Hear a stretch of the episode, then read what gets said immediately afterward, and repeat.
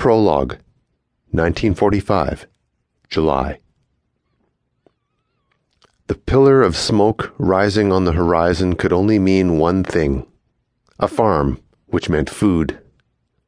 Emil Radle limped across the sloping field that was brittle and dry from lack of rain and irrigation.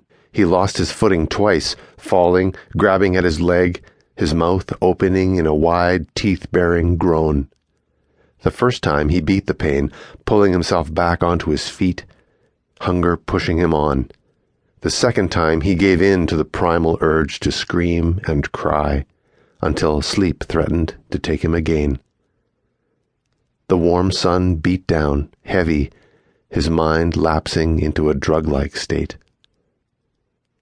Somewhere in his subconscious, he knew he couldn't stay there. If he did, he would die. He pulled himself up again, shaky and quivering. Finally, a house came into view. Out of breath, he slipped through the narrow opening of a stiff iron gate and knocked on the door. It opened, and a thin, elderly man with an unshaven face looked him up and down. Not another one, he muttered.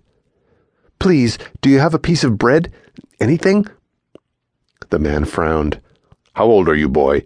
Sixteen. Emil wondered what he must look like to the man. He hadn't bathed or had a change of clothes in weeks. He knew his hair was too long. He shifted his weight nervously, rubbing his bad knee. The man noticed. What's wrong with your leg? Injured on the front. The man sighed. I don't have anything left. Someone knocks on my door every hour looking to eat.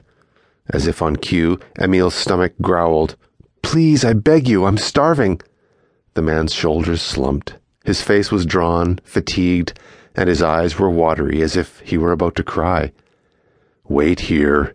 He pointed to a rickety chair on the patio, and Emil let his weary body drop into it.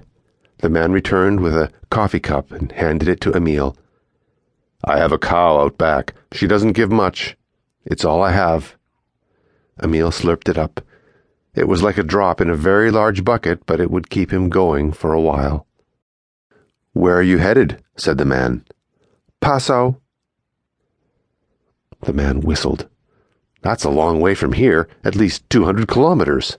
Yes, Emil said, handing the cup back, but it's my home. I have to find my family. All the trains are out, the man said. The roads are too damaged in most places for automobiles. I know. I'm walking. That will take you weeks.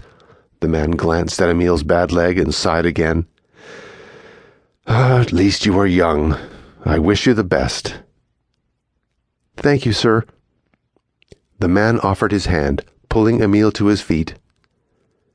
Emil said goodbye, then turned to the road.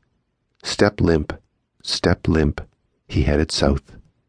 Behind him, Nuremberg lay in ruins, a beaten down giant.